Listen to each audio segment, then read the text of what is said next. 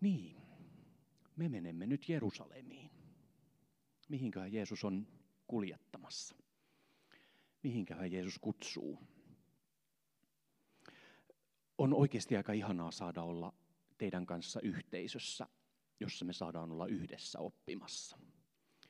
Että mun ei tarvi yksin löytää vastausta siihen, että mihinköhän Jeesus on johdattamassa, vaan, vaan me saadaan etsiä sitä vastausta yhdessä. Me saadaan olla yhteisö, joka yhdessä kuuntelee, mihinköhän Jeesus on, on meitä kuljettamassa. Yksi teema näissä kohdissa, missä Jeesus puhuu kuolemastaan etukäteen, on se, että Jeesuksen seuraajat ei ymmärrä, mitä Jeesus puhuu. Jeesus sanoo tosi selvästi, me mennään nyt Jerusalemiin, mut vangitaan, mä kuolen, mä nousen kolmantena päivänä kuolleista. Ja Jeesuksen seuraajat ei tajua. Onkohan tämä teema edelleen teema? Onkohan edelleenkin sellaisia asioita, joissa Jumala johdattaa meitä selvästi, kristallin kirkkaasti, ja sitten meidän inhimillinen vastaus on, aha, nyt mä en tajua. Ainakin mä huomaan elämästäni jälkikäteen sellaisia hetkiä, kun mä huomaan, että oho, olinpas voimakkaasti Jumalan johdatuksessa, vaikka en sitä silloin tiennyt. Jälki, jälkikäteen kyllä tajuan, niin kuin noinkin varmasti jälkikäteen tajus. Tässä myös tämä, miten vähän Jeesuksen opetuslapset tajuaa, mistä Jeesus puhuu, se näkyy aika hyvin siinä, miten, miten Jaakob ja Johannes, kaksi Jeesuksen lähimmistä opetuslapsista, vastasi Jeesukselle, kun ne tuli Jeesukselta kysyä, että hei, voitaisiko me päästä sun oikealle ja vasemmalle puolelle, kun sut korotetaan. Ja ne ei ihan tiennyt, mitä ne, mitä ne pyysi. Olisiko tämäkin teema, joka jatkuu edelleen, että me helposti pyydetään Jumalalta asioita eikä ihan tajuta, mitä me pyydetään. Varsinkin kasvun pyytäminen, kasvun rukoileminen on vaarallinen rukous. Koska Jumala helposti vastaa, kun sä haluat kasvaa, niin Jumala antaa sulle kasvun paikkoja. Tämä kasvun paikka-fraasi on, on sellainen, mikä kätkee sisäänsä paljon. En tiedä, onko mä ainoa, joka, jolla siihen fraasiin liittyy paljon turhautumista. Että kun tulee johonkin sellaiseen tilanteeseen, missä aidosti on tilanteessa, jossa huomaa, että, että voi vitsi, mä en äsken tajunnut tätä yhtään ja mä oon ollut ihan hakoteilla ja nyt mun täytyy muuttaa, muuttaa ajatteluani tai muuttaa käyttäytymistäni tai jotain, niin sitten sitä jotenkin niin kuin itselleen sanoo, että ei saamari, nyt on taas tällainen kasvun paikka itsellä. Kasvaminen on kipeätä. Usein me opitaan sen takia, että me tullaan johonkin umpikujaan omien, omien ajatusten kanssa tai, tai tullaan sellaiseen tilanteeseen, jossa täytyy vähän niin kuin arvioida uudelleen laajentaa omaa perspektiiviä. Jos sä rukoilet Jumalalta kasvua, niin voi olla, että Jumala vastaa antamalla sulle kasvun paikkoja. Esimerkiksi sen, että sä näet jonkun toisen ihmisen hädän ja se muuttaakin sun perspektiiviäsi. Tai vaikkapa kristitylle hyvin kasvattava kokemus. Kokemus siitä, että Jumala ei vastaa. Ja sitten mä joudunkin pärjään ilman sitä lohdutusta, mitä mä kaipaisin. Joudunkin kovaan kouluun. Jeesus antaa meille tänään aika huikean ohjeen, ehkä käskyn suorastaan yhteisön rakentamiseen. Jeesus sanoi, että te tiedätte, että ne, jotka ovat hallitsijan asemassa, ovat kansojen herroja, ja maan mahtavat pitävät kansoja valtansa alla. Niin ei saa olla teidän keskuudessanne. Joka tahtoo teidän keskuudessanne tulla suureksi, olkoon toisten palvelija ja joka tahtoo tulla teidän joukossanne ensimmäiseksi, se olkoon kaikkien orja.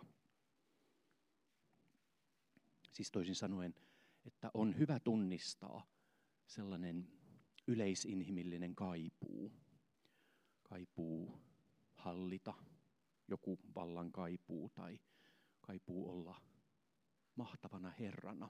Ehkä onko se sitä, että myös halu olla muiden, muiden ihailtamana tai ihailemana ja käyttää valtaa. Toisin sanoen, eikö vallan käyttäminen ole sitä, että mä teen päätöksiä ja ne vaikuttaa isoon joukkoon, ne päätökset, mitä mä teen. On tosi inhimillistä kaivata tällaisia asioita. Eikä, eikä tässä kaipuussa varmaan mitään pahaa ole. Tai siis varmaan, varmaan jotain on, kyllä varmaan vallanhimo on asia, joka, joka hyvänkin ihmisen turmelee. Että sellainenkin ihminen, joka lähtee tavoitteleen valtaa, sellaista asemaa, missä pystyy viisailla päätöksillä viemään asioita eteenpäin, niin se valta saattaa turmella hänet, jos, jos hänellä ei ole ympärillään yhteisöä, joka pitää hänestä huolta. Mutta itse asiassa Jeesus kutsuu tänään ihan toisenlaiselle tielle. Jeesus aika painavasti sanoo, että, että näin ei saa olla teidän keskuudessa. Että jos tahdot olla Jumalan valtakunnassa suuri, niin o palvelija. Tämä ei tarkoita itsensä vähättelemistä. Itse asiassa sekin on yksi ylpeyden laji, jossa itsestään tekee huonomman kuin mitä on. Sekin on Jumalan totuuden vääristelyä, jos itseensä kutistaa pienemmäksi kuin mitä, mitä Jumala on tarkoittanut. Me ollaan usein suomalaiset tässä aika taitavia sellaisessa oikein niin kuin nöyristelyssä. Oikein teen, teen ison numeron siitä, että ei nyt tehdä mitään numeroa tässä, minä nyt olen vain tällainen vaatimaton. Mä en usko, että kun Jeesus kutsuu, kutsuu meitä oleen toistemme palvelijoita, niin että Jeesus kutsuisi tällaiseen, vaan se ei ole itsensä vähättelemistä, vaan se on muiden rakastamista. Se ei ole sitä, että, että jään jotenkin kieriskeleen omassa huonoudessani, vaan päinvastoin jätän syrjään, oli se sitten oma huonouteni tai erinomaisuuteni, ja näen toisen, joka on rakastamisen arvoinen.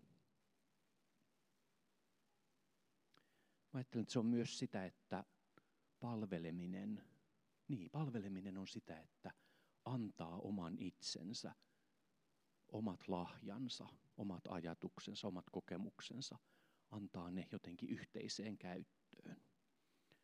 Suurten ja pienten asioiden. Voisiko se olla sitä, että, että jokaiselle meistä on annettu jotakin ja Jumala on tehnyt meistä tarkoituksella sellaisen yhteisön, joka rakentuu siitä, kun jokainen pääsee tuomaan pöytään jotakin, suurta tai pientä. Ja sivumenne sanottuna muuten aika usein ne asiat, mitä me itse luullaan, että no tämä nyt on tosi pieni ja kaikkihan tällaista osaa, niin onkin meidän vierestä katsottuna sellainen, että wow, huikeeta, että toi osaa jotain noin tärkeää, mitä muut ei osaa. Usein me ehkä vähätellään itteemme. Uudella versolla on tälle vuodelle aika iso teema. Suorastaan me ollaan keksitty slogani sille. Ota paikkasi on tämän vuoden teema. Mitä voisi olla oman paikan ottaminen yhteisössä? Mun mielestä se tarkoittaa just tätä. Se, joka tahtoo tulla suureksi, se olkoon muiden palvelija. Mun mielestä se tarkoittaa sitä, että, että anna sun lahjas käyttöön. Mikä ikinä se onkaan. Että osoita rakkautta sun ympärillä oleville ihmisille antamalla sun lahjas käyttöön. Mitä se sitten onkin? Anna sitä, mitä sulla on. Aikaa tai osaamista tai ymmärrystä tai hyviä kysymyksiä tai taito kuunnella. Jos sulla on mahdollisuus auttaa jotakuta, joka tarvii apua, jos sulla menee taloudellisesti hyvin, niin sulla ehkä on mahdollisuus auttaa sellaisia, joilla menee, menee taloudellisesti heikommin. Ja jos sulla on aikaa, tuu mukaan tekeen. Tai onko sulla joku unelma, jossa voisi olla kipinä, että jos sen unelman jakaisi ja siihen saisi kutsuttua joukkoon muita, niin muutkin syttyisi siitä unelmasta ja se voisi mennä eteenpäin ja kasvaa joksikin, mihin sä et yksin pystyisi. Mun pari ystävää meni aikoinaan Helsingissä meni uh, muutti uudelle, uudelle paikalle ja meni siellä kysyyn paikallisseurakunnan kirkkoherralta, että, että onko täällä mitään nuorten aikuisten toimintaa. Vähän sillä että luettiin, luettiin kirkko- ja kaupunkilehteä ja ei, eipä ollut nuorten aikuisten osastoa tässä seurakunnassa. Ja kirkkoherran viisas ja vähän ärsyttävä vastaus oli, että no tässä on seurakuntatalon avaimet. Mitä te tarvitte, että te voitte pystyttää sellaista toimintaa, mitä haluatte. Joo, aivan upea näky kirkkoherralla. Näin, näinhän tämä toimii. Aikuisille voidaan antaa seurakuntatalon avaimet ja luottaa, että, että tee vaan jotakin. On siinä vähän varjopuolensa myös, että, että varmaan hyvin ei käy, jos ihminen ihan vaan heitetään yksinään sinne, että jos jotain kaipaat, niin, niin joudut itse tekemään. Ehkä tämäkin voisi olla sellainen äh, molemmilla puolilla huono tilanne, että, että sellaisessa ilmapiirissä, jossa tietää, että jos mulla on joku idea ja mä sanon sen ääneen, niin eihän siinä uskalla sanoa ideoita. Tai ei, ei uskalla kertoa ideoita, jos tietää, että mä joudun sitten itse tekemään ne tämä olisi niin kuin huono vaihtoehto, mutta toisaalta sekin on huono tilanne, jos on ilmapiiri, jossa on tilaa kyllä ideoille, mutta ei ole ketään ottamassa koppia niistä. Yritän siis sanoa sitä, että me tarvitaan sekä visionäärejä, joilla on huikeita ideoita, ja tarvitaan hyvin käytännöllisiä ihmisiä, jotka, jotka tarttuu toimeen. Ehkä tämä on se, mitä mä yritän sanoa, että me tarvitaan toisiamme. Meitä on tarkoituksella tosi erilaisia tässä, ja me tarvitaan toisiamme. Me tarvitaan johtajatyyppejä, jotka osaa innostaa muita mukaan. Me tarvitaan organisointikykyisiä ihmisiä, jotka osaa sopia aikataulut ja me tarvitaan puurtajia, jotka tekee, tekee hommia. Ihan konkreettisesti me tarvitaan soittajia ja miksaajia ja juontajia ja kahvinkeittäjiä ja monen monenlaiseen hommaan mukaan. Olisipa muuten sekin upea, että jos telakkamessuunkin löytyisi rukouspalvelu. Just tänään joku kysyy, että onko telakalla rukouspalvelua ja olisi aika upeaa, jos olisi. Onko sulla ehkä sellainen rukouksen lahja, että voisit alkaa rukouspalvelijaksi rukoileen jonkun puolesta? Tätä mun mielestä tarkoittaa joka tahtoo teidän joukossanne tulla suureksi, olkoon muiden palvelija. Sitä, että ota paikkas niillä lahjoilla, mikä, mitä sulla on. Ja siis tämähän ei ole nyt rekrytointipuhe, taikka siis tämä on vähän rekrytointipuhe, ollaan nyt rehellisiä, mutta siis varsinaisesti tämä on saarna. Saarnan pointti ei ole se, että hei, mulla olisi hommia, voiko joku tulla auttaan, vaan saarnan pointti on se, että tämä on se, mitä seurakunta on seurakunta on tätä, että me ollaan, me ollaan jäseniä, niin kuin ruumiin jäseniä. Ja ei ole mahdollista, että ruumis on sellainen, jossa joku jäsen on kuollut ja se ruumis voi hyvin. Vaan ruumis voi huonosti silloin, jos sen joku jäsen voi huonosti. Toisin sanoen sun unelmat, ne on seurakunnan unelmia, tai sun kipus on, on seurakunnan kipua, se on mun kipuani. Jos joku meistä on vangittu, niin kukaan meistä ei voi olla vapaa.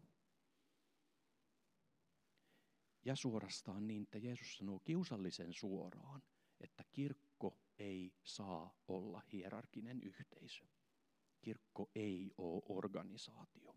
Jeesus sanoo sen tosi tosi suoraan, että te tiedätte, miten se nyt oli. Te tiedätte, että ne, jotka ovat hallitsijan asemassa, ovat kansojen herroja ja maan mahtavat pitävät kansoja valtansa olla. Niin ei saa olla teidän keskuudessanne kirkko ei saa olla ylhäältä päin johdettu organisaatio, jossa ylhäältä päin määrätään, että näin pitää tehdä, näin pitää ajatella jotain muuta.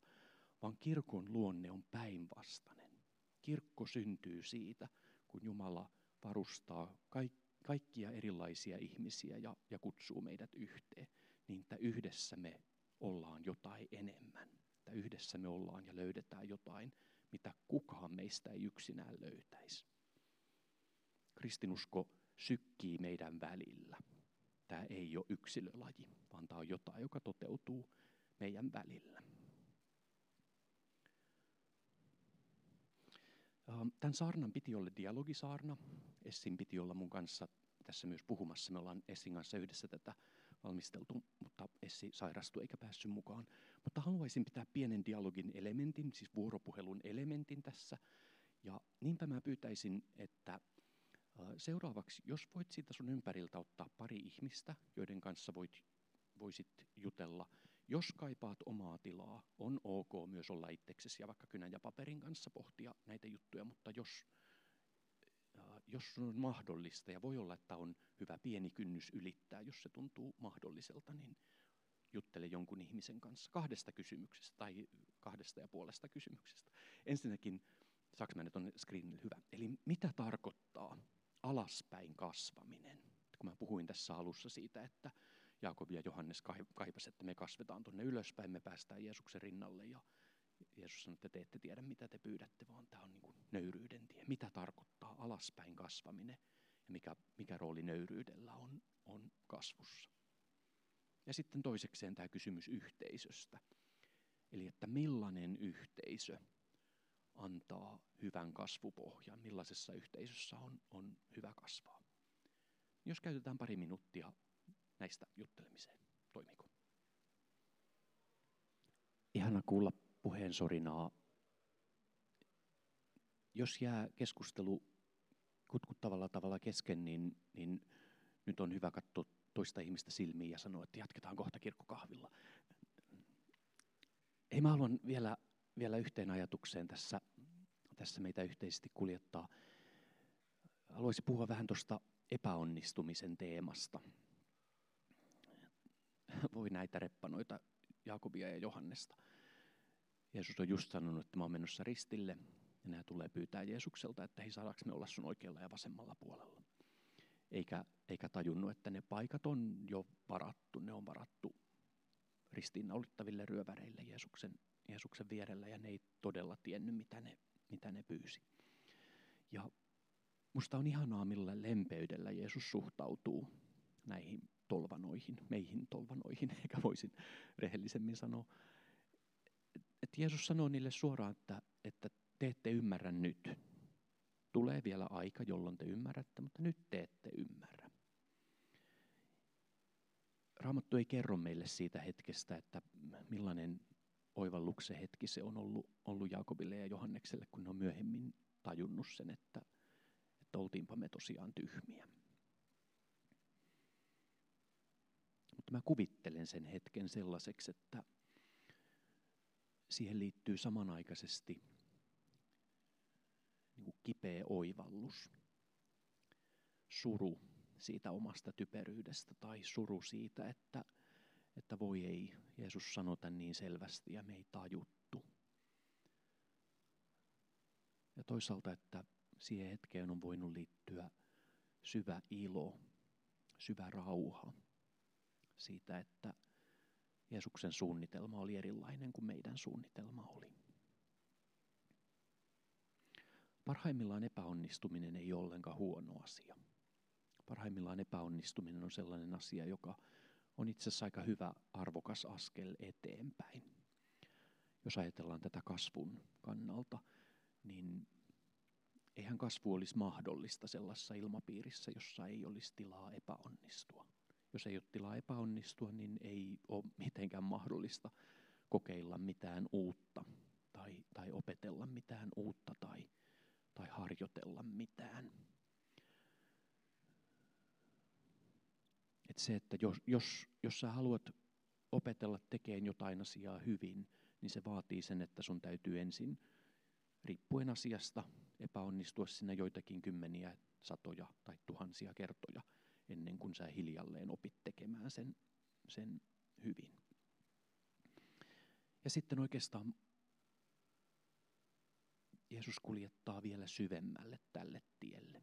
Kyse ei ole pelkästään siitä, että, että opetuslapset ei nyt ymmärrä, mistä, mistä Jeesus puhuu, vaan että Jumala on valinnut sellaisen reitin, joka on ihmissydämelle käsittämätön. Että Jumala on valinnut ristintien. Jumala on valinnut tulla maailmaan, ei kunniaan, vaan häpeään. Että Jumala on valinnut sen reitin, että tämä ei tule onnistuu. Tämä menee ristille. Ja sen, sen kautta vasta eteenpäin.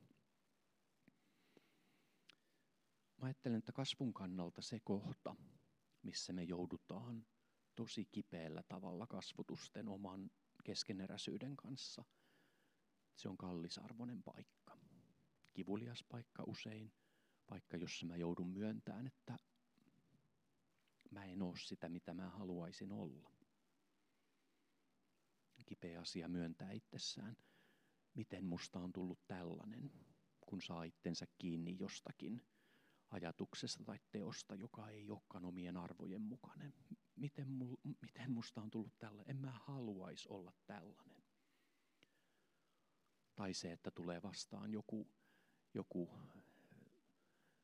peili, josta yhtäkkiä huomaakin, että voi että se mun eilinen käytös, sehän olikin ihan tyhmää. Mä luulin, että mä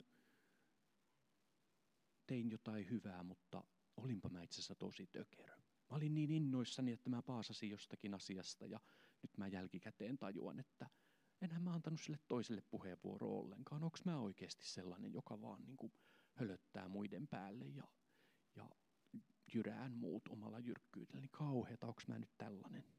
Tai tuhat muuta esimerkkiä. Tunnet itses paremmin kuin mä tunnen sut. Luulen, että tiedät mistä puhun, kun löytää itsestään sen kohdan, että onko mä tosiaan tällainen. Mä sain tällä viikolla opetusta sellaista vanhasta kristillistä rukouksen perinteestä, jossa on, on kolme vaihetta rukoukselle – ja siinä oli jotakin sellaista, mikä osuu tähän ihan tavattoman hyvin. Vanhat kristityt rukoilijat on puhunut tällaista kolmesta rukouksen askeleesta, josta ensimmäinen askel on, on puhdistautuminen tai puhdistuminen. Ja tähän vaiheeseen kuuluu se, että, että mä tunnustan syntini Jumalalle nimenomaan tämä rukous. Mä en haluaisi olla tällainen. Jeesus auta mua muuttuun, pese mut puhtaaksi. Tämä on syvän katumuksen rukousta. Usein paastoo sellaista rukousta, jossa olen kasvotusten oman rikkinäisyyteni kanssa ja tunnustan sen, että tarvin siinä, siinä Jumalaa. Jeesus auta, anna anteeksi, muuta mua, uudista mua, auta mua muuttuu. toinen vaihe tässä rukouksessa. Ja sivumennen sanottuna muuten mun ymmärryksessä nämä ei ole niin kuin sellaiset yksi, kaksi, kolme vaihetta, vaan ehkä enemmän joku sellainen sipuli, jonka ydin on koko ajan olemassa, että nämä ei ole niin kuin, että sitten kun olet tarpeeksi kypsynyt, niin voit luopua tuosta synnin tunnustuksesta ja edetä seuraavalle. Ei, ei, ei. ei. Kristitty, joka luopuu synnin tunnustuksesta, eksyy. Jos joku ihminen luopuu siitä kokemuksesta, että, että kun mä olen mokannut, niin mun täytyy pyytää anteeksi, niin, niin hän luopuu jostakin kallisarvoisesta. Eli toinen vaihe ei ole joku sellainen toinen porras. No joo, mutta jos ensin on ollut tällainen puhdistuminen, niin toisena vaiheena on, on niin Jumalan valossa oleminen. Illuminaatio on se, se latinankielinen sana. Sillä on vaikea löytää suomennosta, kun sana valaistuminen kuulostaa joltain idän uskonnolta, mitä e, se ei tässä tarkoita, vaan siis Jumalan valossa oleminen, Jumalan valaisemana oleminen. Ja tämä rukous on ehkä, voisiko sitä sanoa, että se on niin kuin kasvavaa ymmärrystä, kasvavaa tietoisuutta Jumalan rakkaudesta, kasvavaa tietoisuutta siitä, miten hyvä Jumala on. Jumalan valossa olemista niin, että enemmän ja enemmän ihastelee sitä, sitä kuka Jumala on. Ja se myös vähän muuttaa meidän suhdetta omaan itteemme. Se voisi muuttua esimerkiksi rukoukseksi, että Jeesus, tässä mä oon sun edessäs. En mä nyt ota kantaa siitä, että onko mä nyt hyvä vai paha. Itse asiassa mua ei nyt just hirveästi kiinnosta arvioida itteeni, vaan mä oon tässä tällaisena kuin mä oon. Ja mä haluan vaan katsella sua siinä on syvää ymmärrystä siitä, että, että ei Jumala kattele ihmisen hyviä ja huonoja puolia ja jotenkin arvioi ihmistä.